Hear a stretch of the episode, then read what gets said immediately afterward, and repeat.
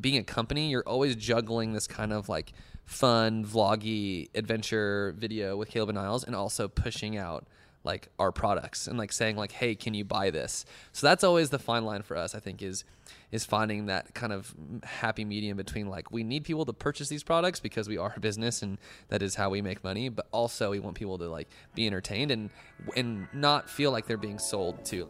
Today on the Colin and Samir podcast, we're in Seattle, Washington with Caleb Babcock and Niles Grey. Caleb and Niles run the YouTube channel for Moment Lenses. Moment is a company that creates camera accessories for mobile photography and filmmaking. Primarily, they focus on lenses, but also have other products available to support you in creating with your cell phone. Their goal is to encourage and empower the creative in everyone. And to be honest, they gave us a couple of lenses and we have been loving them. While we were in Seattle, we even shot a vlog with them strictly on an iPhone, and that will be on the Moment YouTube channel, and we'll let you know when you can check that out. You can see what it looks like when you shoot just with a phone and one of these Moment lenses. It's pretty incredible. So here's the thing when you watch Caleb and Niles on the Moment YouTube channel, you would assume that they are the founders of the company. And that's because of their authentic excitement for the product and their true connection to their community. The Moment YouTube channel is an amazing example of how a company can successfully use YouTube to develop a connection and communicate directly with their audience. Caleb and Niles are incredibly creative, they're talented filmmakers, and they've built a very successful YouTube channel for the Moment brand. If you're interested in utilizing YouTube to market a product or a company, this podcast is for you. All right, enjoy our conversation with Caleb Babcock and Niles Grey.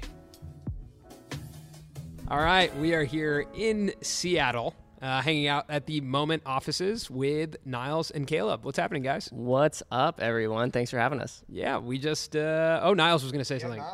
No, just that I'm excited to be here. Yeah. That's it. I'm, I'm the designated mic holder.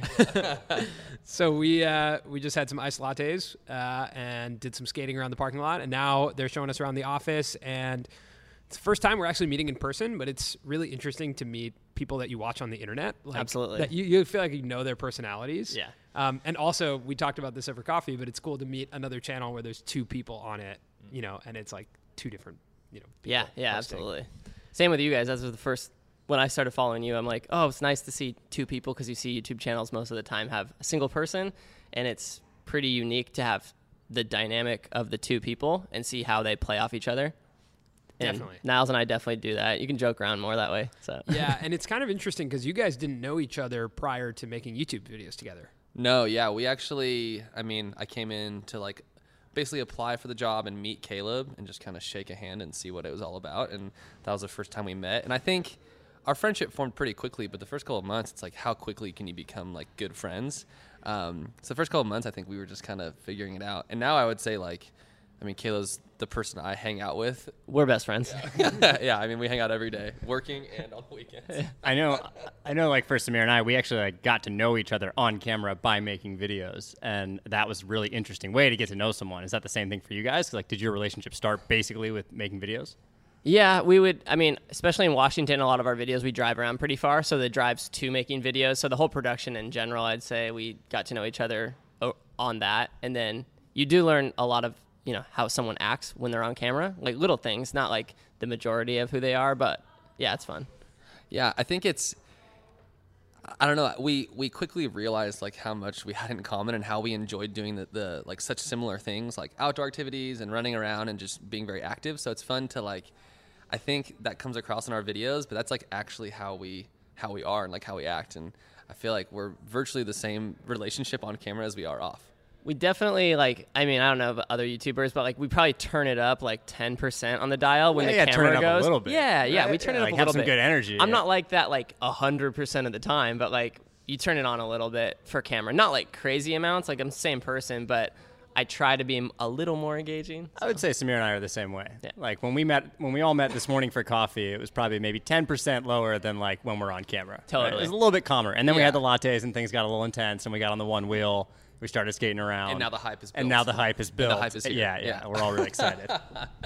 Um, so for people who maybe aren't familiar with, with Moment lenses, let's just get a quick backstory on you know the company. What what are the lenses, and you know just give me some Yeah, backstory. I of can it. take that one. Uh, been here about two years, but the company as a whole has been around for about five. Um, Seattle startup, just all dealing with mobile photography. So anything from we make an app to the first two lenses that we made were a wide lens and a tele lens, and we launched that on Kickstarter. I say we, but I wasn't there at the time. The first Kickstarter, and the community like took to it really well, and so there was a space for basically lens attachments um, and all things like a community with like content and resources all around mobile photography specifically. And now it's grown to a lot more video. It's almost grown to more than just mobile photography. We offer trips. We do like our YouTube content is all like we it's all focused around mobile, but it's a camera's a camera. It's a tool you have with you and like a lot of the similar practices go hand in hand. We come from a filmmaking background, myself and Niles. So but yeah, moment. I mean, it, it's it's like so much more than just a lens company now or a brand in in that regard. But yeah, I, I think it's really cool that um, the launch was on Kickstarter. I think it's such a modern filmmaker platform and, and even just idea platform because you put something out there and before it's even launched, you can see how it's received. Right. And that's actually still kind of what we do on YouTube. Like, we, we get to create something just with the resources we have and see how it's received, like get feedback Right, from the community and then do things based off of that feedback. Kickstarter's been a part of your guys' narrative since launch as well, correct? Yeah. Um, I know I've watched a video of you guys that you guys created for Kickstarter, right? yeah, that was our most recent one. You can take this. Yeah, so essentially we Well, there wasn't really a question yet, but No, that Yeah. that was you, you got where I was leading. You. Yes, yeah. So I think that was our third Kickstarter, right? four. Fourth. I helped with two, and there was two before me. Yeah. Okay, okay. So that, that was our fourth Kickstarter, and I think for this one we wanted to approach it a little differently. You know the classic Kickstarter video. Mm-hmm. It's to sit down with the founder and the creator of the product, and they talk through it. And yeah, yeah, exactly. It's something kind of like this, like high inspire level thing. And we we had had success with this kind of just vlog approach, which is just like Caleb and I running around trying to make cool stuff and having a lot of fun. And we wanted to take that to a Kickstarter where we show off these products that we believe in, that, that we love, and we actually see them in use and see the adventure of us basically trying to get a bunch of YouTubers to use them and like get and, and get their feedback. And the tr- the funny thing too about that whole thing was we went to Toronto because there was like a really good creator hub there. This one's video specific because it was for the anamorphic lens, and uh, so we just tried to link up with people. We didn't even have a plan getting on the airplane to meet anyone. We made all that like as we like off the cuff. Like we shot a few emails and stuff, but the whole thing was like that Kickstarter video. Usually they're what around three four minutes, like explaining a product. I think it was 26 minutes, 22 minutes, like insanely long. And we're like, this is our Kickstarter video. And we kind of like introduced the products in the first two minutes and gave people like, man, if they don't want to watch us run around Toronto and act crazy, like they can pop off. But um, a lot, we got a lot of good feedback saying like, I ended up watching all 20 minutes of this and like this didn't feel like a Kickstarter video, and I like, so it was weird. It worked uh, really well. So we didn't know, but the whole moment, like, crew was like, all right, you guys just made a 20 something minute Kickstarter film, like. Let's let's see how it goes, and we ended up raising over a million dollars. It was our most successful Kickstarter Wow. which is no we were shocked it, Yeah. it like it literally funded our goal we didn't know what the how much people wanted a little anamorphic lens or if there was a need for it in the community but clearly there was and it funded our asking price was like 50 grand only just to start um, manufacturing and uh, then it became it went over that in like 40 minutes which is crazy That's crazy. So you, you you mentioned the community, and um, obviously when you first launched on Kickstarter, there was a community that you know got behind this product. Um, but over the years, you guys have cultivated that community on YouTube. Um, so you know, in, in my mind, it's probably with the fourth Kickstarter that you guys launched, like um, you you are building a community on a regular basis. Like you know, sometimes you guys upload what three four times a week.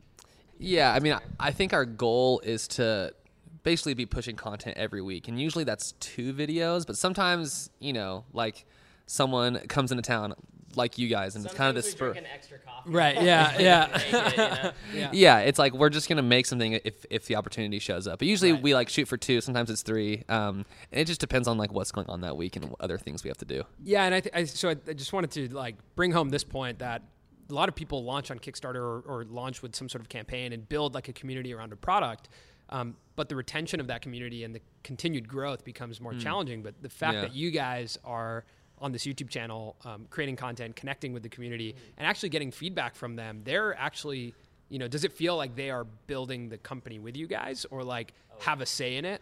Yeah, absolutely. I mean, essentially, what we do on YouTube is push videos about things that people want to learn about. So it's like here we are, we come from a filmmaking background, we have phones, we have these things, and we basically want to provide the opportunity for people to learn how to be better at like the craft or what they do and and like basically and how they do it and like the tools that that that are involved. So it's super fun.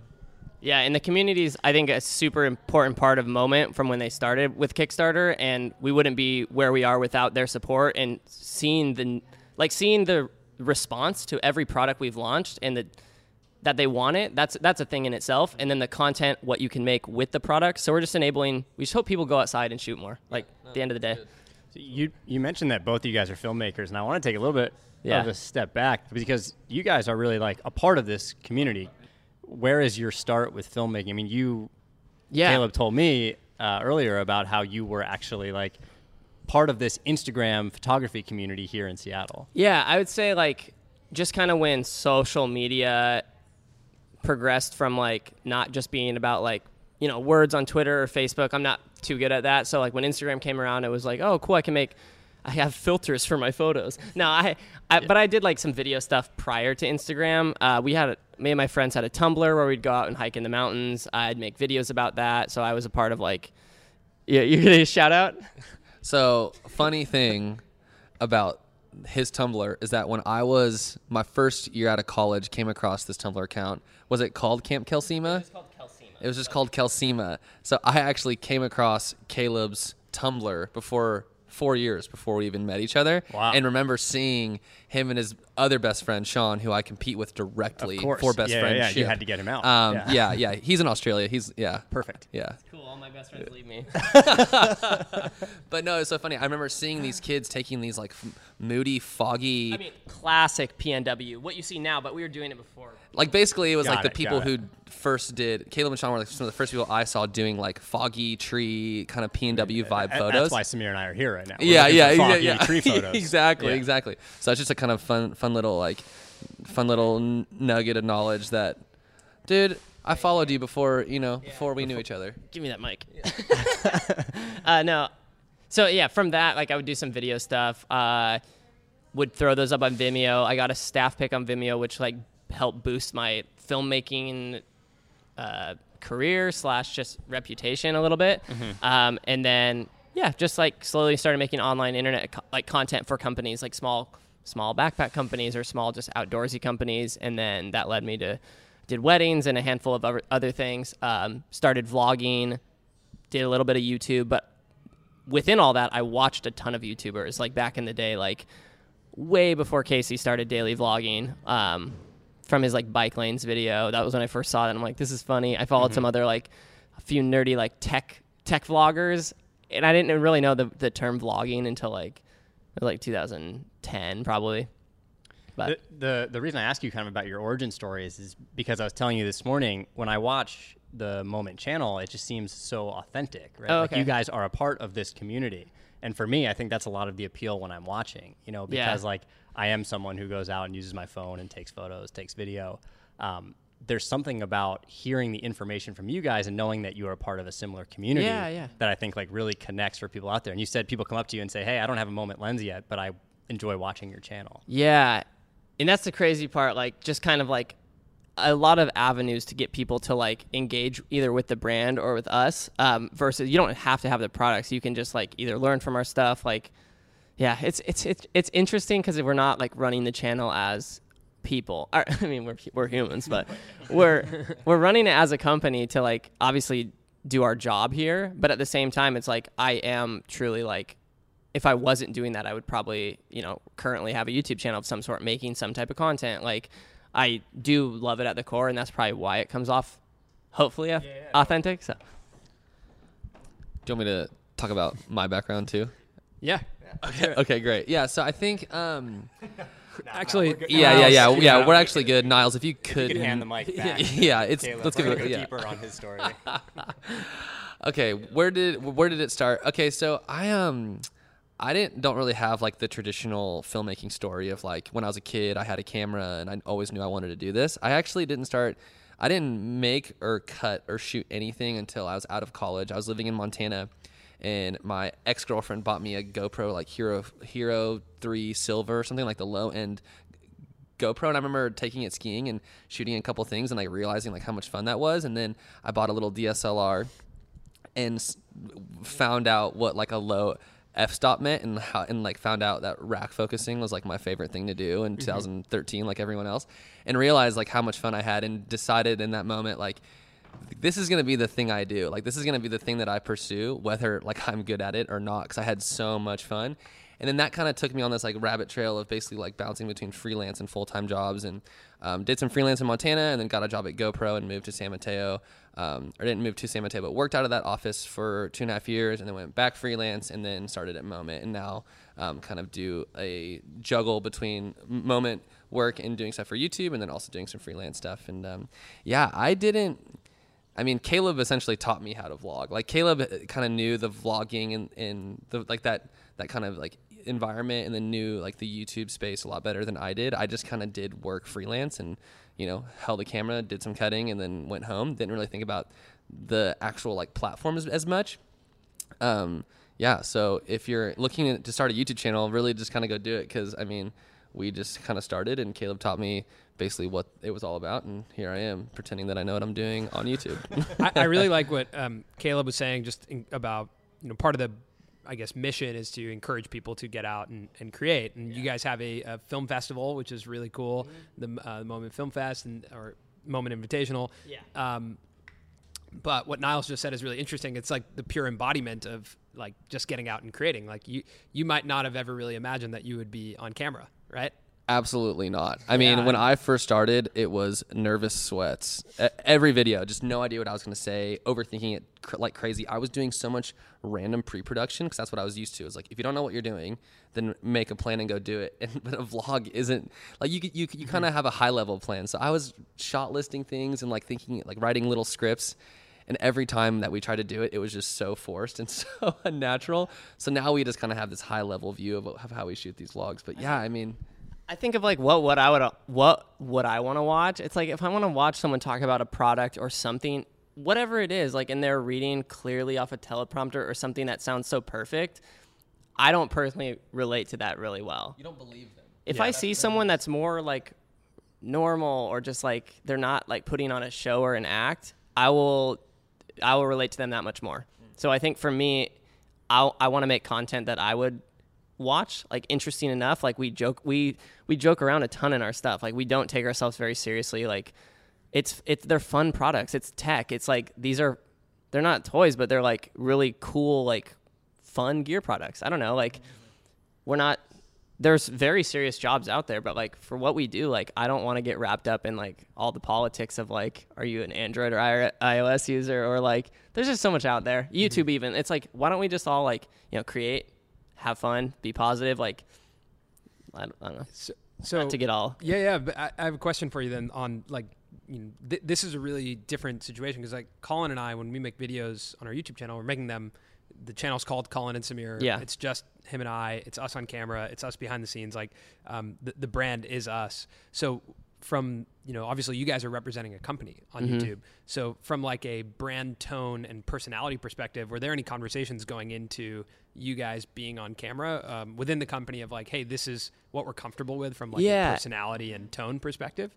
I'll, I'll even start and you can finish it. But it was there wasn't much at the beginning just because I was really the only one running all camera related stuff, and then, um, I don't know. It was I would say it was a little bit more serious at the beginning. Like I didn't know how far to like push the boundaries or when you can really like be yourself and be goofy. But then you start introducing that like little by little. Maybe like you do a I'll put like a skate scene in there, or we'll go get ice lattes like one time, and then it kind of becomes this thing that we're like, oh, we can go a little bit farther because we got good response from it. Like people actually seem to like comment more on that than like, oh yeah, adjust your white balance in this setting. Like it's good to know that stuff, but like people like to latch on to the fun, interesting things. Like every channel I watch, it's like everyone has their thing. Mm-hmm. Like there's certain quirky things that you enjoy, and then when you see it pop up in a video, you're like, yeah, yeah, that's that's my guys right there, yeah. or that's my I girl. mean, it's so many times where Colin and I like you know, we want to make a really complex story and we spend three, four days on like creating the film. But like the thing that people take away from it, they're like, oh man, I like Blue Bottle Coffee too.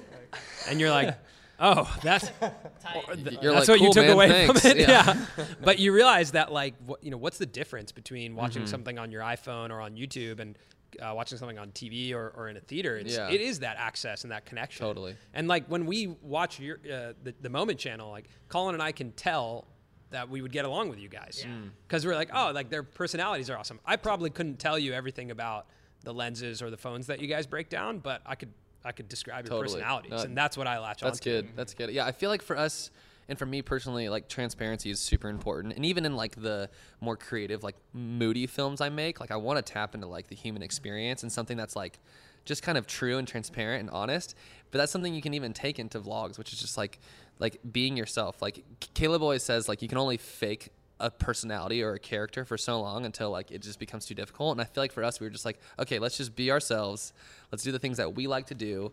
We think other people like this stuff too. So if, if, we do that and we just be ourselves, like it's probably gonna be a lot lot more fun and people are gonna attach to that because it is honest. I think what's interesting is like that right there of like that level of transparency and being vulnerable is common on YouTube. That's why people connect with YouTube. Yeah. But it's not common within companies. Like it's much more mm. difficult Good, yeah. for companies and bigger brands to be as flexible. Yeah. Right? Like I think one of the enjoyable things about watching a YouTube channel is that you get to see those people change. Yeah. But it can be a little bit more uncomfortable for a company to do that. I think Moment has obviously really figured Yeah. this out and, and more so than any other company I've And- seen. honestly, like we can't take credit for that. That comes from like the leadership. So like CEOs, like Mark, who, who is just interrupting us, like it lets us really like if we're working, like he's he loves us to work hard, but it's like he trusts us with like whatever we want to do. He doesn't have a particular like self-conscious thing about like the brand image necessarily. He knows like he he trusts us basically. And like when you get that trust from kind of top down, you can mm-hmm. kind of take it and wherever you want because like we're trying to make the best decision on how to grow like our channel. Yeah. So i don't know. It's it's it's a tricky thing to explain because like at the end of the day we have to point back to the company but Of course. if that wasn't even in the question like would people still watch the videos? And then if that's a yes that's a win I would love to hear like any advice that you guys have because I think you know we get a lot of questions from people who say I run a company here. I'm interested in starting up a YouTube channel. But that's pretty difficult. Like YouTube is there so that you can kind of speak to another person. We have okay real quick then you can take it. We have the luxury of it being like a photography related company where mm-hmm. we can really get out go to the mountains do like kind of cool stuff and still be able to make our videos that we need to make in that in that theme. So if someone's running a company that's uh, they're like oh yeah i make hipster tuna fish like this can company like Yeah, yeah. i don't know No, I know- I know that i just company. like looked down there They and saw killer tuna channel. It's yeah yeah that yeah uh, t- hip tuna yeah that that that channel's sick they're so sick. make sure to subscribe Another- there's another duo on that channel no, but They're like really- if I had that, I would just think of like first like what people want and then like tell stories with that. Like it's it's easy to it's easy to just sit in front of a camera and talk, but I like I I like when people show me a little bit more of their life. Mm-hmm. Like bring it like inside the walls a little bit more cuz if you if you want people to feel like they know you a little more, you have to show them some more of personal stuff. I don't know. Totally. I, I totally agree with that. I always like when I'm looking at making a film or making a video, try and show more than tell as much as I can. Def- definitely. And and show might just mean like being yourself on camera, joking around. Like Yeah. that's a moment of showing who you are Yeah. as opposed to like delivering the brunt of the information or the line. Right? Like it's always a lot more effective.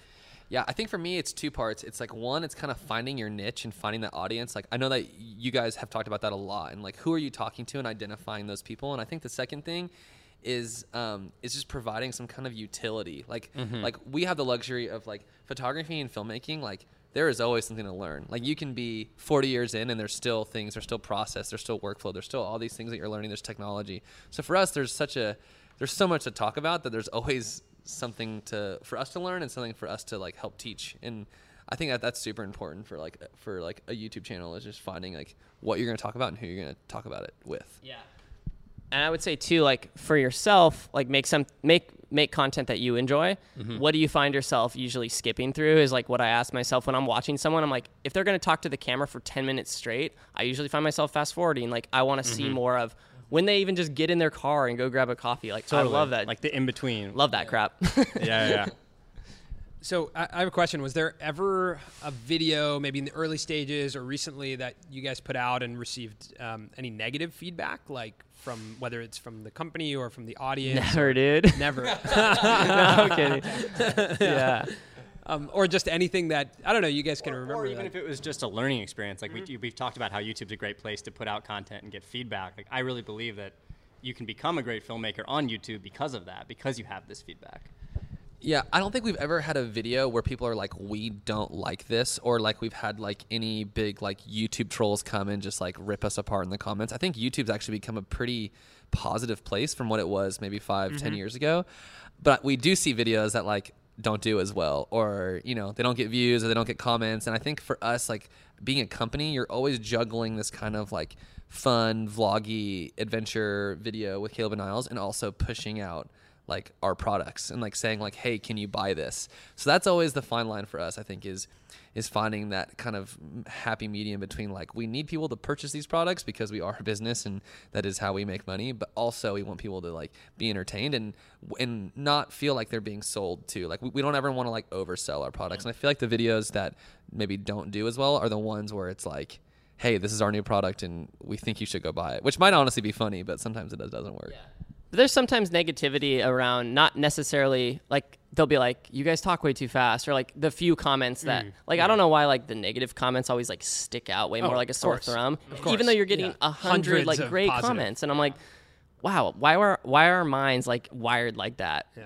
I don't know. But like a lot of s- things we do see is like why do you shoot mostly iPhone? I'm like well to be honest like we have a few devices in the office here that are like but my personal phone's an iphone so a lot of our videos i'm shooting on my personal phone to Yeah. do a test or whatever um, we are trying to implement more android stuff but um, another thing is we film we like to show off the products so when we're filming the products themselves we're filming on my canon c100 or niles c200 um, and sometimes we'll get called out people being like why are you shooting on cinema cameras when you're selling a mobile phone product? Mm. And i totally actually get where they're coming from. Like our job is to you know pump up our products but like at the same time like i want to show off our beautiful lens that our designers and product engineers spent hours I mean, not just hours, weeks, like making this product, and like just a couple hours? Yeah. Okay, and so my my argument is like we didn't build the camera. Like Apple built the camera or Samsung built the camera. We make a lens attachment essentially. That's what we're doing. Like I want to show that off in the best possible way.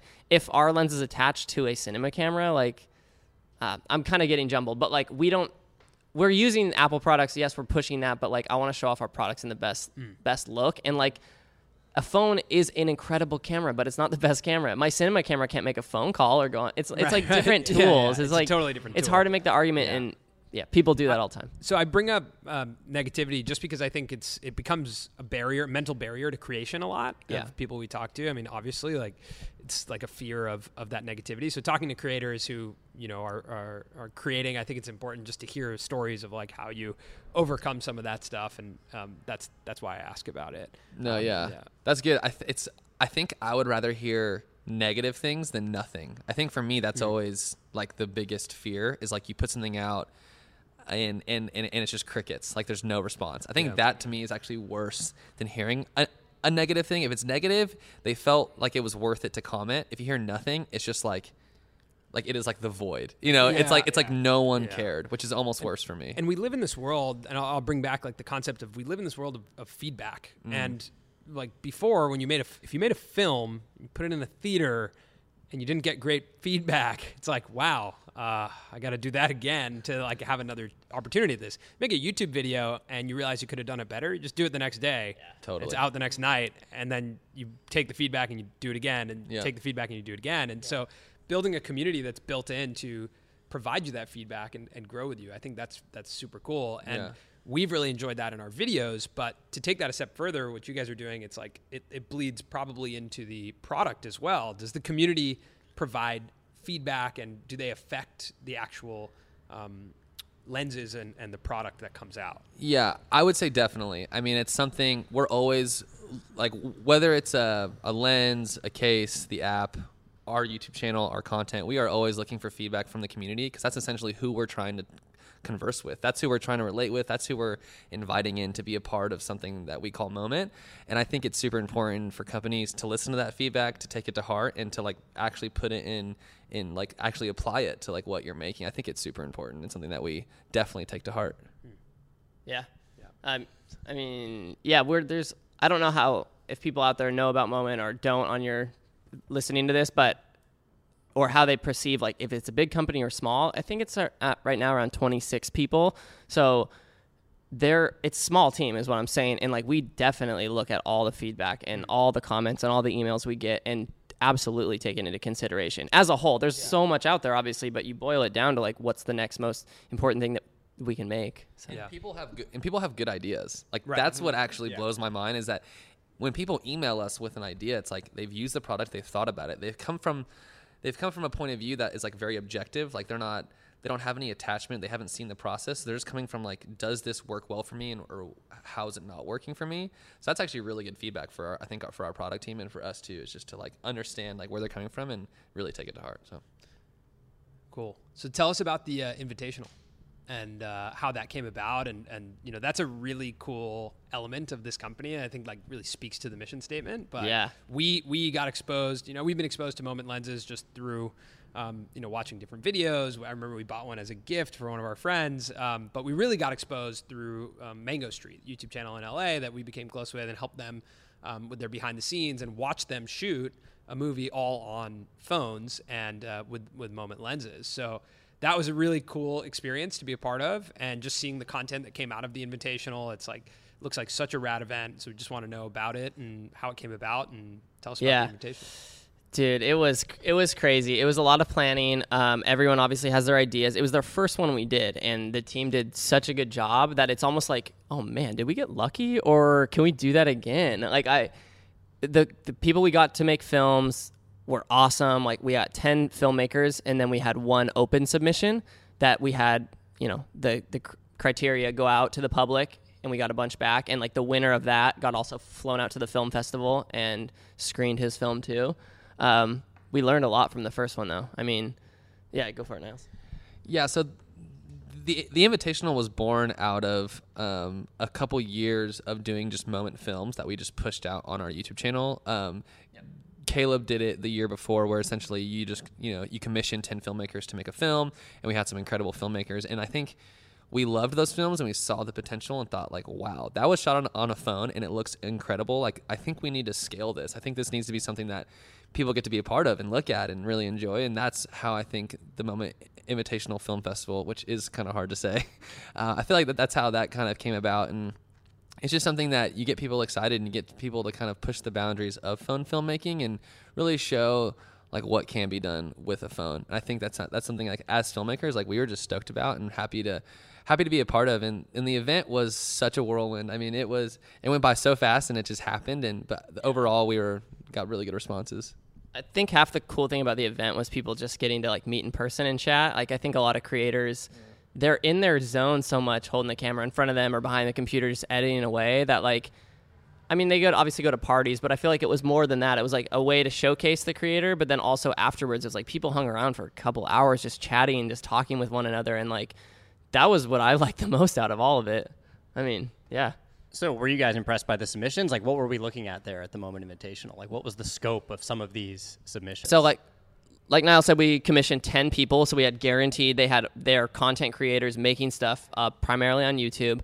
Um, so we know we'd get like ten good films in. We specifically reached out to certain people that had said yes, so those were good. Um, the open submissions, we I'd say about 60-40. A lot of them were bad. A lot of them were average, and then some were like, "Holy crap, this is so good." Um, whittled that down to ten. Niles and I watched all of them, and then I mean, the winners film. It was like David and Philippe. There's two guys, and they're from Germany. Incredible. If you haven't seen that one, it when we saw that film, like our jaws both dropped. We were like, like, it, it's funny to think that like we put on this film festival, but had we made a film ourselves, like it might not have made it in. Almost, mm-hmm. you know, like like like like the bar was set so high that it was like the most cinematic things we had seen on phones. I mean, Andrew Kearns was like diving with sharks and whales and like spending months like learning how to free dive and putting in so much time. Like that was insane. And and and, and, and like just the just the general filmmaking was like at such a high level and so dialed. It was super fun. And the film festival, I will say this: it's like like filmmaking is an art form that you don't get to like perform. Like if, if you're a musician, it's like you go up on stage and you have this like hour where you're just like crushing it with your band or whatever, and it's like this pure way to like express it. And filmmaking, like you don't really have that. You're kind of just like in this little dark room, like thinking of your idea, Totally. yeah, or like uploading or editing, and like you're just kind of. I don't know. It feels like kind of like reclusive. So a film festival is a good chance to like for all these hermit filmmakers that we are to like Totally kind of break it. out of our shell a little bit and think like I'm here and I'm showing my work in front of people. Yeah, Totally. it's, de- it's definitely something Samir and I have talked about that a big goal of ours is to enter something into a film festival for that reason. We've spent the past six years hitting that upload button, not always in a dark room, but it kind of feels like that, you know, like like a bedroom. Um, you don't always get out to actually like watch it in front of people. Do you do you guys get like um before you hit upload? Do you ever get like that like fun exact- nervous feeling? I know, ex- yeah. Yes, We- okay. we- fun nervous? Just basically nervous. Yeah? Yeah. Sometimes Yeah. like I think s- s- like s- Recently, yeah, recently um, I called Colin. He was in New Jersey and I was in LA, and I'd made a video, and it was done three days and Mm-hmm. sitting in the back end. And I just called him and I was like, "I need you to press publish on this. I can't, I can't press it." Like, I was just like, I don't know why. I've been, lo- I've been editing this video for too long. I've looked at it for too long. Like, I think it's the worst thing I've ever created in my life, and I think it should go out, but. I can't press publish. Like I just can't. I can't do it. I mean, we totally relate. I mean, it's it's the classic like creative block. It's like you're Mm-hmm. so self conscious, and that's something that I've had to like really work on, just because I've always had. I think it's called imposter syndrome, where it's like Mm-hmm. it's like you feel like you're just making it up the whole time, and like one day they're gonna find you out to, to be a fraud. totally every upload's like when they find out. Yeah, it's like Yeah. okay, this is the video that everyone's gonna realize that I have no idea what I'm doing, and it's so scary, you know. And sometimes I even feel like, okay, we just made a great video or whatever, it's doing well. I'm even happy with it. Can I even do that again? I'm- Totally. I, I get that weird. I'm like, wait, why do I think that? Like, is it too hard? same I don't thing. know. Sometimes I look at videos I made four years ago, and I'm like, "That's the best it's ever gonna be." I peaked. That's it. I peaked. It's That was it? downhill, baby. Yeah. I mean, my Yeah. trajectory definitely is like we'll come up with the idea, and I'm like, this is a great idea. This is gonna crush. Film it. I still feel pretty good. Starting to edit. I've got nothing.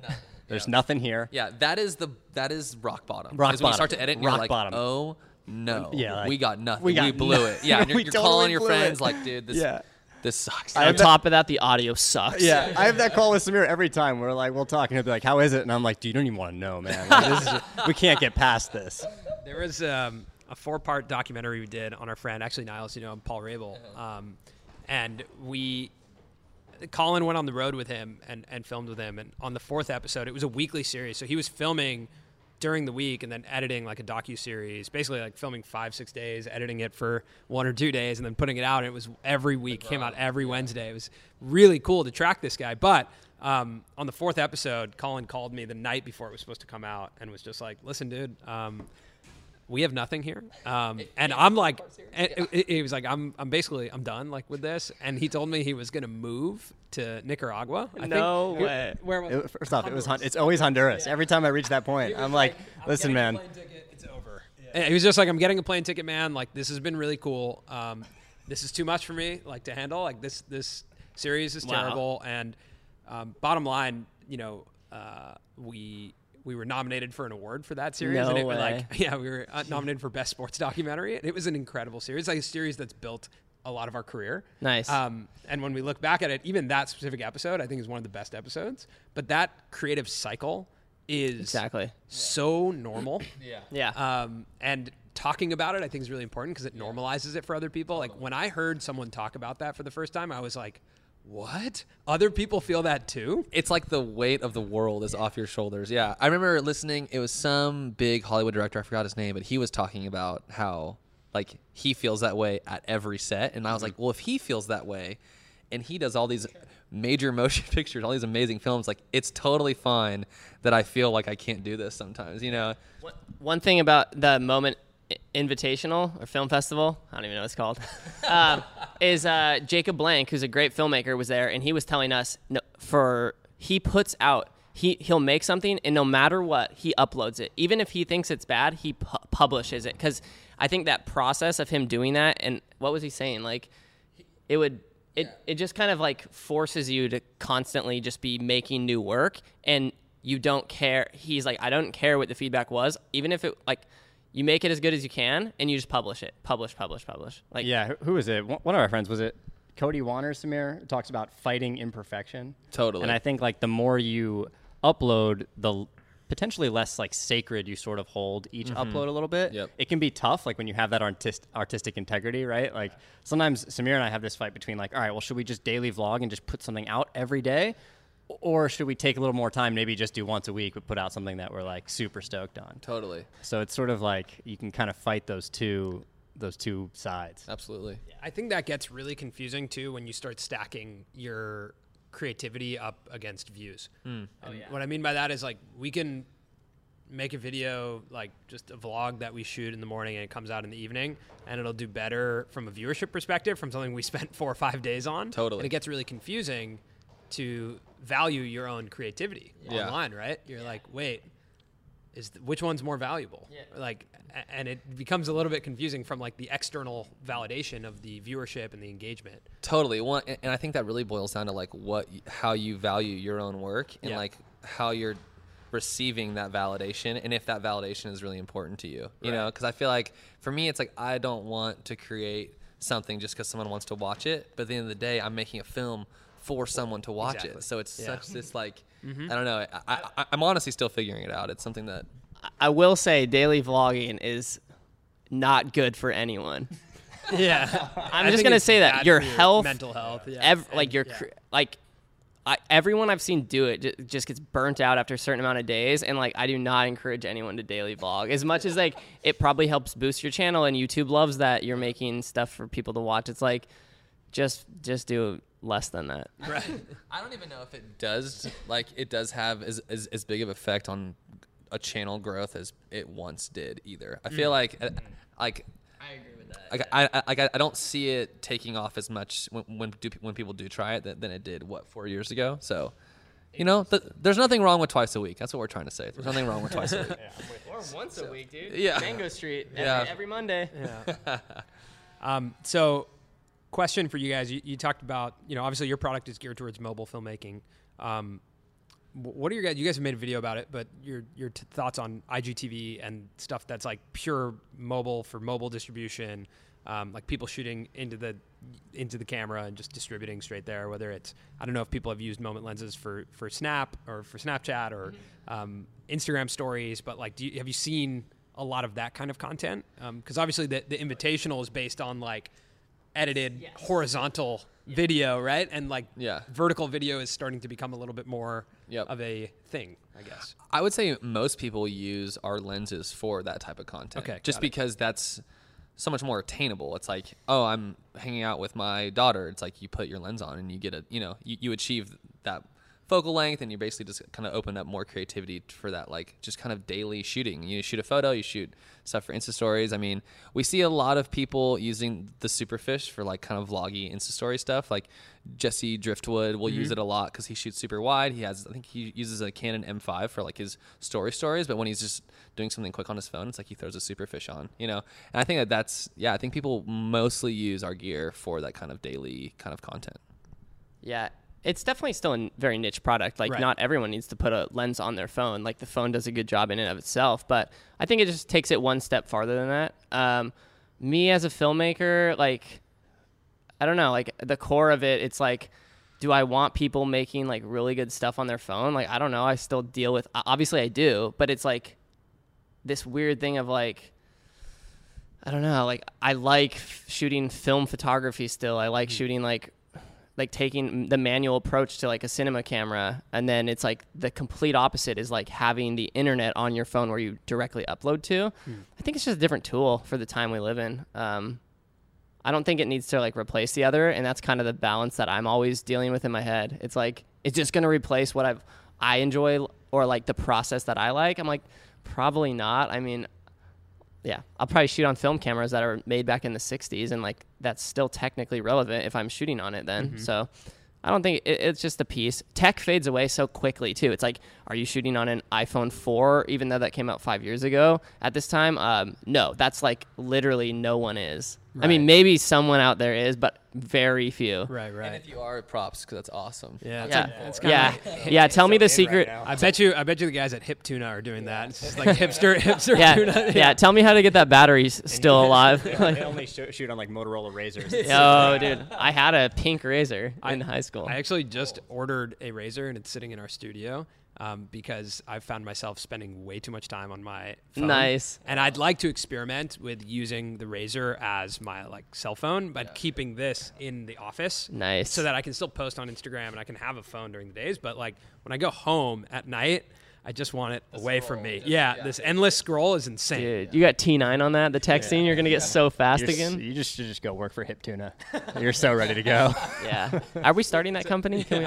I think so. I think it would really take off. Probably would actually. Like, we would do a- or we'd- we'd- organic, GMO free. Yeah, free- wild caught wild tuna. caught tuna, man. I can see it now. We'd have a great YouTube channel, really Oh good branding. gosh. We could go onto the boat in Alaska and like film the pro, you know, deadliest catch. We buy them out. If we, of course, we buy out Deadliest Yeah, Catch. I mean, yeah. I think we'll do great. Easy.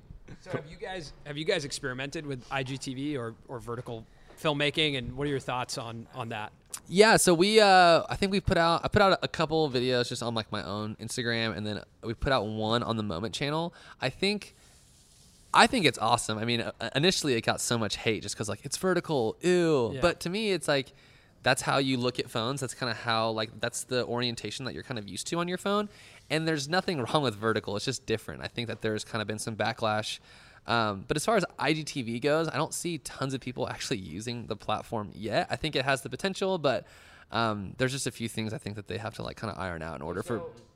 there's no like archival nature to it. So YouTube, you can search how to do this, this. It's like I follow the same people. If they're not making stuff on IGTV or that popular page, it's, you see, let's see the bottom of that screen. You see what four videos, three videos. Like I'm not gonna just scroll forever on that. So if I can't search what I'm looking for, I'm not gonna spend time on it. I agree. I, I, I'm I actually log on quite a bit because again I'm like super hooked on my phone when I'm laying in bed. I'm like like laying down like this, and that's the orientation of what I'm seeing. Yeah. The only creators that I'm kind of interested in is Colin and I talked about this in a video, but Casey McPerry is like you know a um, really cool Instagram photographer and- Uh-huh. and, and, uh, video creator, and he started a YouTube channel, but he has like what. 500,000 followers on Instagram, something like that, half a million Yeah, maybe plus. big, yeah. But on YouTube, he has 4,000 subs. So now he has like a, a distribution channel for video Yeah. um, that he can create. Then he doesn't have to go to YouTube. Yeah. You know, and if you're big on Instagram and that's where your audience is, Yeah. um, there might be an opportunity there to actually grow in, in the video space on Instagram. For sure, yeah. If, if you already have that that that reach on Instagram, there's really no point to go to YouTube anymore. But I feel like Instagram wants to compete directly with YouTube, and there's a lot of people who don't have a big Instagram and who would go to YouTube before Instagram t- or IGTV just because they have search, they have monetization, they kind of have it all built out, and there's kind of like there isn't like a playbook to be a, a, a big creator, but there's definitely like more knowledge in how to do it. And I, I think that Insta- that IGTV will want to like steal, not steal, but take YouTube creators to their platform, and there's going to be have to be some changes before like people start actually doing that. I think. Yeah, I think for me the one issue with IGTV is that it's not being surfaced well enough on Instagram. Yeah. Like there's like a little orange bar at the top of Instagram, or now they're showing like a little thumbnail at the top of Yeah. Instagram. But I- I just don't think I'm like seeing enough of what's there. And I think until they have really good exclusive content on IGTV that would make me specifically open up that app, I'm just not going to spend that much time there yet. Yeah, I, I also think I have way less patience on my phone than I do on my computer. So when, 100%. when I'm on my phone, what I'm used to is like boom, boom, boom, boom, boom. Like Yep. things happen so quickly. When I'm on- on my computer, it's like I'll open it up, I'll log in, you know, go check Totally. Twitter. I kick back. Kick I, I- back. I, like Totally. relax. I'm like eating cereal and Not I'm like watching like a Peter McKinnon Laptop's video. a kickback sesh. Like Yeah. you're, you're kicking back, watching 10 to 15 minutes. Phones, phones like max efficiency. Like how quickly can I do this? Of course, you're on there for an hour anyways, but you're just yeah, doing. but it's like little shots of espresso. It's just like, yep, yep, yep, got Yeah. it. Okay, cool. All right, I'm done. Yeah. I think Yeah. Samir, you you consume more on your phone that's longer form, like you were saying in bed. So I think that's I mean, I, I watched in an, the entire season of Last Chance U on Netflix on my phone, uh, which is eight hours of content that I consumed on my phone. So I, I am like, I'm telling you guys, it's time for me to to get rid of this thing, and like for a little bit, I need I need a break. Yeah. Like, have you guys ever checked out the battery consumption page? That tells you like how many hours. Yes, but it's just depressing. Yeah, that so the day I saw that was the day I was like, could I win back those hours of my life. Like, could I Maybe if you didn't sleep for Yeah. like 20 years. yeah. Like how could I how could I get back eight hours of my week? Eight hours is no joke. Like that's a long time that I was and that's just Instagram. Yeah. Like take YouTube into consideration and I'm like, wow, Yeah. that's like two days worth of content consumption on my phone. Totally. I've heard it said a lot, like uh, create more than you consume. And when I read that, I Yeah, I just love that. I just laughed because it's like I consume 20x the amount that I feel like, I create. It's just like because I'm constantly consuming. Like I'm, I'm on some sort of social platform, looking at some sort of video, following some director or some filmmaker, and like seeing what they're doing. I feel like I consume way more than I create. So actually finding that balance to where you are creating more. I think would be like is very difficult and something that you kind of mean- have to take like a drastic step. Yeah, that's also the incredible thing though about your phone is that it is a tool. I'm just not using it as a tool as often as I probably should. And I think that's the cool thing about moment lenses is that they do change the phone into more of a filmmaking tool. Yeah. And it's making it accessible to so many more people to have a tool like that in your pocket. It's just about fighting the urge to just use it for consumption. Yeah. Yeah. Yeah. There's so much entertainment now. So there, there's photos around the office that I'm looking at right now. Are all those shot on Yeah. moment lenses? Yeah, and a lot of them have fallen down, but there were more. So Tell me, uh, tell me about like the craziest thing that you guys have seen that's shot on moment lenses, like whether photo or video. You said There someone was, was- swimming with sharks. Like, yeah, there was one like uh, Chad Copeland shot these like big blue whales underwater with a cus- Wow. with a custom housing, like a custom with a, mo- a moment wide lens, so you can get that wider focal length down there. Um, that's pretty crazy. We've seen a lot. Uh, just I don't know. That one's I think some of my favorite shots um, are actually from some of the invitational films that we saw, Hmm. where I was just blown away that that was shot on a phone. There's one section in David and Philippe's video where it's like this kind of quick door open. It's like quiet. Is that the it- car one? Yeah, it was Yeah, the I've car seen one. that. Yeah, That one and then was like and so like you hear sick. the engine rev, Yeah. and it's like boom, and there's like Yeah. you know, and you he- see uh like the exhaust, it's like a spark plug and stuff, and it's like. Oh my gosh! Like how like how they do that? And Yeah. when we actually did their behind the scenes like like interview video, like that was like me and Caleb were like, no, for real. Like how like how'd you do that? You know? They yeah. got some like piping and Yeah. sprayed it with like They fluid. yeah. So they sprayed fuel into like this tube, and then they they, they lit it so the, the the flame would shoot out the tube, and they just sh- shot it in, and it was just dark, so it looked like an exhaust. And then the spark plug, they just used like the the macro lens, and they just lit the spark plug, and it just. And they just cut between that stuff, and it was insane. I That's mean, I- really it was like that could have been a- any camera in my mind. that's really cool. Yeah. um, yeah, there's been, I mean, all around the world, just like the most epic landscapes shot with phone. Um, yeah, we've had lucky to have a kind of a really rad community that shoots incredible photos. Um, and yeah, if you see our Instagram, we feature a lot of those shots. Um, Moments Instagram is pretty much mostly user generated content. We rarely, or unless it's a new product that we're selling or some campaign we're doing, but other than that, we post a lot of people that tag us. So how do you guys operate day to day right now? You know, programming this YouTube channel. How do you guys? Is it the you? Is it you two or who's coming up? yeah, we have ideas? a we How have a it- content lead at Brian Kaysen. Um, no, he's awesome. So we, we kind of have a whole we call it the content team, which runs all the social media, everything you'll see or the content that's being pushed. Um, Niles and I, and we just recently hired a new filmmaker.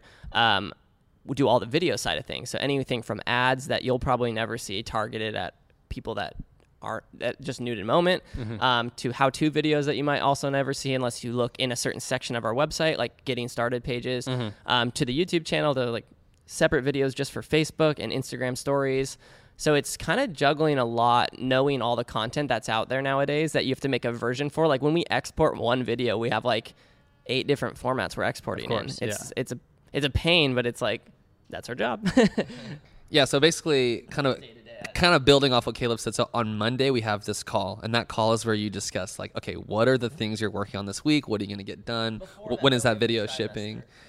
And then at a higher level, we have these trimester goals, which is like, okay, we want to grow our channel this much. We want to put out this many videos. We want to make a video, 10 how to videos about something to do with this subject, blah, blah, blah.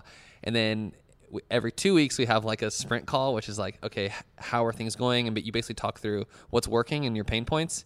And then every Monday, you have a, that call where it's like, okay, what am I actually working on? So we try to. And then it goes to like, then it goes down to from that. All right, Niles, how are we actually going to make this happen? yeah, and then it's just me and Caleb texting a lot, and just basically shooting all week and editing all week and putting out as much stuff as possible. I think I think we've found like a good w- workflow that works for us. I think the pr- the problem is like how do you scale? Like that's always the mm-hmm. biggest thing. Is like, do you have dialed enough workflow to where it's like you can scale to three people, which is what we're doing now, and then as it grows more, like I mean, the, the channel is just going to keep going because there's only so much editing. I mean, it, editing's the thing that takes the Editing's most amount the of pain point. Yeah, like that is where you, you, it bottlenecks for sure, and where it's like you find the most difficult thing. I mean, we, we could shoot three videos in a day, but we couldn't edit three videos in a day. Of so. course.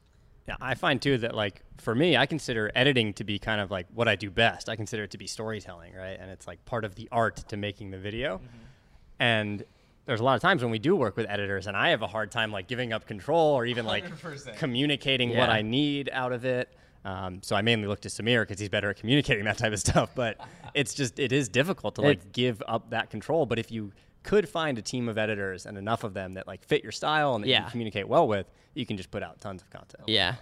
It's easy to, it's like, I know how to edit all, like when I'm filming and we'll say something super dumb and I'll be like, in my head immediately, oh, I'll edit that out, no big deal. Or like I do a, some quirky thing and I'm like, cool, I'm going to do some random punch in zoom on that part. Like I know I'm going to do those things. And if an editor had it, I don't know if they would. But at the end of the day, that's, if you find the right person, like they'll probably do it Yeah. better. I, yeah, I agree. We, so we we have had edit support in the past, um, but it I think, in my opinion, it's not going to happen overnight. It's like the way that Colin and I know each other. Like if we were to film ourselves right now, both of us would speak in editing language while we're hosting and performing that we both understand. If he says something, like I already know if that's cutting to B-roll or if Yep. that's supposed to be punched in or Same for us. if there's supposed to be a like text with a ding sound effect. Like we just like pulled out the music because Yeah. it was awkward and like Yep. now we're like running Classic. on something funny like Yeah. and then we're all right we're back in Yeah, like, we and the music comes back in. But Yeah. that, that said, we do produce a weekly show with um, the Lacrosse Network, and we've had an editor on that show for six to eight months now who edits that. We send him, basically, we do like the hosting section, and then we send him the selects. Okay. And um, it's taken months, but we speak the same language now. yeah. And when we good. send him the selects, he knows where things are supposed to like what's supposed to happen. And it took Totally. months of notes uh, and calls and back and forth because it's like it's not a natural thing Yeah. to just get to know what you're trying to do. Like the visual language of, of editing is really challenging. Yeah, I, f- for me, that's something I definitely need to improve in. Just because for like freelance directing projects, it's like usually it's like I'll direct and then I oversee the edit and and working like directly with the editor on like how things are going to turn out. And I have there's so much oversight for me. It's like how I describe things. It's like I see the whole painting, but I'm describing like like these three little like nuanced things mm-hmm. of the painting, and then and then I get the edit back, and I'm like, wow, this is totally off. But then I actually read my email of what I sent him, and it's like it's exactly what my email said. So that is such an art. So that's cool that you guys have figured that out because it is such a, a delicate thing. I wouldn't say we figured it out, but I do think that we know that it requires time, Totally. patience, and Yeah. for you to get really clear on like being able to write down on a piece of paper what you like, you know, in the edit, and like, Yeah. and that's Yeah. that's a really important thing. And like when it's a more personal story, it would be really hard to Yeah. to um, have someone else take control of it. Yeah. But like, it depends on how close you are to the subject. I Totally. Mm-hmm. mean, for us, for Caleb and I, it's very similar to you guys, where it's like we just know. It's like it's like I know like when Caleb's being funny. I know when Right. there's an awkward pause. I know when we kind of like do the funny, like just kind of stare at each other, like what, like yeah, being awkward. Yeah, yeah. I think, but for us, our com- our styles complement each other fairly well because I like to keep everything just super raw. Like if it was my way, I would have 20 minutes, no music. Like I just want like I just want to watch footage. Like I don't know why, I just love the I I love raw stuff. And Niles is like way better about bringing in like cool. This we're cutting to B roll. It's gonna be pumped up, shot in 60p or 120. Yeah. Um, I love it. 120 is sick. Um, It's for the kids. 120 is the perfect slow mo frame rate, I think, for like action. Uh, anyways, um, Well, it depends on what. Yeah. too much of it is too much of it. Um, but anyways, um, so our, our styles kind of go back and forth, and like I think we found a good balance. So We should try and edit each other's videos. yeah, I mean we do sometimes. No, but I mean, like us. oh, Like you, like you guys, you guys just send us raw footage of oh something. my you host, gosh, let's and do we it. try actually a and- really good idea. And we try and cut it in would- like your style. I think we could nail it. I think we, I think we could do it. I am yeah. super I'm so down. confident that I think we could nail it. I'm super down. Okay, I'm done. Let's Okay, do are we just passing over selects, or are we just going like all? No, I think it would be raw. raw footage. All raw. Uh, but then going raw footage going challenge. and only only interesting for uh, the select editors in this room. Yeah, for oh, four- only fun no, for other four people will find it Like, interesting. real prideful. Like, yeah, we could do it, dude. Oh, I could definitely edit your video. How much phone consumption have you seen watching my video? Yeah, I got it. Yeah, it's so good. Um, okay, so, I'm gonna overthink that so much. I'm already overthinking. I'm like, how funny can I make this? so um, what, you guys talked about having goals for the channel. So what what's the next milestone for the channel? That, Oh, uh, getting our we're in? play button from YouTube. no. Um, man, I don't know. Like, what do you do? af- Yeah, for us, it's like 100k. Cool. Uh, it's it's not. I think that was a big number, and now I'm I'm I'm over the number. Like, because we ain't getting to a million. So, no, it's like I'm over the number, and now I just want to make stuff that people. I think it would be like average view duration. Um, if you want a, Yeah. an actual metric, I want that to go up with the video, just because I really do think like. I would hope people that are watching aren't just going to click off because they get bored. I would love to make engaging content that people just stay till the end. That that would be a Yes. successful goal for me. I, I agree with that. I think it's something that gets overlooked and something that we look at a lot um, is is watch time, watch time Yeah. and retention. It's so Yep. important. Like, and it's something we care about a lot. It's that like how much of the video are people watching and where are they dropping off? What did we what what could we have done better um, Yeah. to like keep them all the way to the end? and it's always interesting to see when people are dropping off and Yeah. going and looking. Okay, so at 3:22 is when it, most people clicked off and going and looking at like what, Why? like like what were what was I saying there? What was what were we doing? To be honest, like usually if I click on a video on YouTube to watch it, I watch the whole thing. I don't. I mean, I could be the weird one in the room, but like I'm pretty. I barely ever click off. I think for me, if if I watch the first two minutes, then I'm watching the whole thing. Usually, I'll click off hmm. beforehand if I'm not engaged. But like if if like usually if, if I get like through the intro and through like the kind of like post intro, like what we're gonna do today, and then to like the Yeah, first yeah. tip or whatever, I'm I'm in. Like I'm in for the long I'm haul. pretty ruthless. I'd be embarrassed if people saw how I watch YouTube videos. yeah. Actually, watching Colin watch a YouTube video is the most stressful thing for me stressed now. because the way he watches is it'll start playing.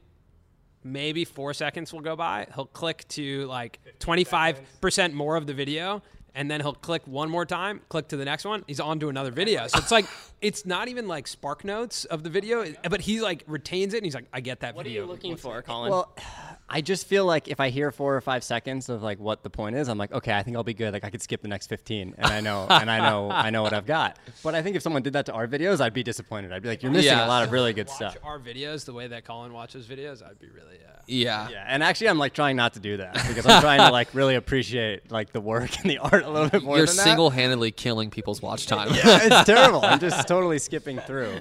Um, but yeah, I don't do that with your guys' channels. Thanks, man. So I we're good. appreciate it. He's like, actually, I do. I just don't. I just don't want you guys to feel bad. But yeah, to be honest, like if, if, it, if it's a more, Yeah. if, if it's like a really produced piece that I feel like people put a lot of time into with like a good story, I will 100% sit for like 25 minutes. Mm-hmm. You know, like but it's just I think I guess more so with daily stuff or things that are just kind of put together quickly and put out there, I sometimes will just skip through to make sure that I like get the point or something. I don't know. Yeah, I think a pattern of videos that I've stayed on is videos where other people are brought in. So there's there's a lot of like single person YouTube channels, and I you know I'm obviously engaged by that person, but when they bring other people in, when it's like they're they're vlogging like this, and then they turn and there's someone else in the room. Like mm-hmm. Casey does a really good job of doing that. Where like the beginning of his videos, like there's like he's on a run with someone, or it's you know you don't really know who the person is, but mm-hmm. it's just like there's more interaction where it feels like you're part of a group conversation more than just like a someone's kind of just talking to you. I don't know. It's just that might just be like a, like a me thing, but when there's like uh, when there's a lot of people involved in kind of the beginning, I think it's when there's running narratives. Like if it's Yeah. just a singular narrative, it can be easy to lose focus. But if you have Totally. two or three happening at one time. Yep. i- In one of our recent videos, we had um, a situation where I'm talking to a guy named Andy Burgess, who's like a vertical filmmaker and Snapchatter. He's in our studio, and I'm Oh, yeah, I saw that. interviewing Where you him. go skate?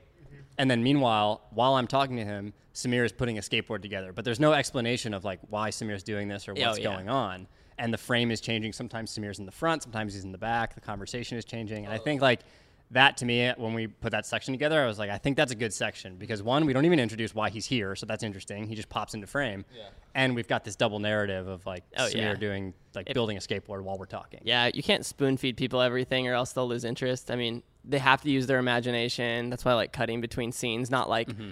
Every scene just leads into the next thing like through the whole day. Like I love big chunks in between stuff. hmm I find that I have to fight that as an editor because sometimes I just want to be For sure. extremely linear with my story. I want to Like use this, then that, then this. Sometimes. I want to. I want to use every clip we shot that day because I don't want to waste it all. But really, I'm like that could easily be cut. hmm That's a big process for us in the edit room is Yeah. looking at like, do we really need that 15 seconds? And even if you really want it because it's a great shot on YouTube sometimes, and just for the betterment of the content, it's better just take it Yeah. out. I feel like for us, so many times we're describing a product that we're selling. So we have to be very like meticulous, not like overthink it, but just like be like very concise with how we d- are describing that product. Because I mean, if you, if you talk about a lens for two minutes, it's like who cares? But if you say this is a lens, this is what we're going to do, and then you go shoot with it, and you go show people, and you kind of keep it keep it going, keep that narrative going. I think it's super important because a lot of times I feel like people on YouTube will just kind of talk about something when when that's when I'm hitting the skip button because it's like I want to actually see what it looks like or what how the gimbal yeah. So yeah. So I have uh, one last question for you guys because I feel like I'd love to move to the next iced latte of the day. Oh, yeah. go make some videos Oh, yeah. guys. I'm like itching, itching for that next coffee and videos. Um, what's your favorite non-filmmaking creator or YouTube channel that you uh, follow or check out? Like non something that's not about gear or filmmaking or cinema. Um. Oh man. Um. I definitely like Chris Chann's channel a lot. Yeah. I mean, it's a little bit too like sometimes can get like crazy, but like anyone who skates and puts that in their videos, I'm all about it. Like John Hill, yeah. so funny to me. Skates like super dialed. Um. So you're you're big. Uh, obviously, we talked about you. You have a lot of influence from skateboarding, but a lot of like like the skate community on YouTube is really cool. Like we, Mm-hmm. It's- we got to work with the guys at the Berrics, and like Yeah. it's it's a really cool community. It's super cool. And then I mean, I dude, I let's see, just a lot of vloggers. Like yeah, I'm trying to think of like who I really like right now. Oh, there's some like couple like couples who travel in like their vans. Uh, one's called Wild We Roam. They shoot really well. Like their footage is really nice, and it has a little more of that raw feel that I like. And they do like longer longer episodes, like not on a set schedule, but when they pop up, I always watch the whole thing. Yeah. cool. um, I mean, mine is honestly kind of boring, but it's um, a dude named Dan Rubin, and he just does this like, he does this po- kind of podcast YouTube video where he like brings on like kind of this like political philosopher people, and they just kind of like talk through like really high level like human stuff, like just like politics and social structures and everything, and it's. I think it's super fun, but I don't. I literally don't know anyone else that listens to it. So But how many people listen? Like, what's like the yeah, I mean, I think he's got a couple hundred thousand subs, and I mean, but I think he's growing a lot. I don't know. It's, It's, just like, fascinating to me though. I asked this question because like Yeah. there's stuff that you guys probably watch that gets hundreds of thousands or, Oh, or even oh, millions of views that no one's ever heard of. Like I or at least like I've Yeah, never heard of. I- and I think YouTube's such a crazy place like that. I've been like recently getting into the that Fortnite world of Yeah. like watching watching YouTubers stream and like I'm hooked to this one guy who streams his gameplay super good and like he commentates as he goes and it's like vlogging his gameplay and it sounds super nerdy and I don't have a lot of time for that but dude it's addicting It's crazy. I remember and he has three million subs. when I first kind of found out about Twitch and started watching a couple Twitch streams just to exactly same begin thing. to understand. I couldn't believe. I'd be like, oh my gosh, 12 minutes, 15 minutes, And just they went pay- by, and they pay people. And. I'm watching this guy play video games and just talk about it. It's amazing though that it's So entertaining. sick. Like it's crazy. yeah, dude. what a crazy I'm world. I'm trying to find how, many subs this guy has. Okay. How many? What about you guys? Um, well, I watch a lot of like I like news stuff. Like I watch Phil DeFranco a lot. Oh, yeah, I know Phil Phil. DeFranco is like I, I watch him almost every day Yeah. now. Um, and then I watch a lot of the late night stuff on YouTube now that that's like all over um, YouTube. Mm-hmm. Right now, I've gotten myself fully. I'm over. It's taken me over. Um, I'm not proud of it, but the Logan Paul KSI fight is like all the rage. Whoa, in my world, dude. and I like Low key, not. same. Yeah, I, I literally I update Colin. Yeah, I key. update Colin like every day on the latest clip that came out. And like, did you see this morning? No, I mean, but the amount of drama Yeah, building it's is like palpable, dude. Yeah, I like I- feel it in my soul. I'm not kidding. I totally. How did I forget about that? Yeah, totally. Okay, I have a prior commitment this Saturday morning, and I was just telling Colin like I'm gonna probably have to not tell the truth to a bunch of people and be like, I gotta just run for two, three hours. It's Saturday so, morning. yeah. By the time this comes out, it will have already happened. Um, but Wow. Predictions then predictions. That's tough, man. Um, so let me just tell you one thing. I did buy the fight the first day it was available on pay per view. first day, I was just like, "Yep, I'm in." Like, That's amazing. I, have consumed every piece of fight content. I, I'm I'm gonna go. Uh, I, I like Jake Paul in the Jake Paul Deji fight, Okay. like for sure. Okay. Um, I think the Logan KSI one is actually like when I watched KSI box, I was like, "Oh wow, this dude's actually really good at boxing." Yeah, and he's Um, yeah. jacked and yeah. big. He's really smooth at boxing, and Logan's kind of new to it. But Yeah. I'm I'm pulling for Logan. I, I don't I, I dislike KSI more than I dislike Logan. I Wow. Yeah. I just, I just, I don't know enough about like Logan Paul's toughness. I don't, I don't know. I mean, we're talking about people like two people fighting here. It's like I have no, I really have no scale for like is Logan Paul like a super tough dude? All I have no know idea. is that rage, though, this, yeah, yeah, yeah, the yeah. He seems narrative, angry. It's a serious moment for him, man. Yeah. the narrative though, like the drama that they're able to build on this is unbelievable. Like I'm so deeply connected to this storyline, I can't even. Yeah, I can't not watch it. Okay. Okay, so What do you I okay, so so I, Next topic. I yeah okay, so I said Dan Rubin. I meant Dave Rubin. Dan Rubin's a photographer that we work with here at Moment. Got it. Dave Rubin has the Rubin Report and has eight hundred and ten thousand subs. So a- Wow. a, a lot of people watch it. Yeah. Yeah, Okay. but yeah, that's what I watch. Feels It's- like a comfortable place to yeah to end yeah, the podcast. Definitely not as entertaining as the KSI Logan Yeah, fight, yeah. but close. yeah. So funny. Um, all right, guys. Well, thanks so much uh, for taking us out for Really lattes it. this morning and course. wherever we're going to go next, and Yeah. for joining us on the podcast. It's um, awesome to hear your guys' story. And if you guys haven't checked out the Moment YouTube channel, make sure to check it out. If you are someone who wants to launch a business or wants to um, figure out how to incorporate YouTube with a product, or even just want to figure out how you can be more authentic on camera, watch these guys for sure. These guys are Appreciate awesome. it, guys. Where can we follow your personal creation accounts? How I'm. can, how can people follow yeah, along? mine's Camera Caleb on every. Uh, I just have Twitter and Instagram.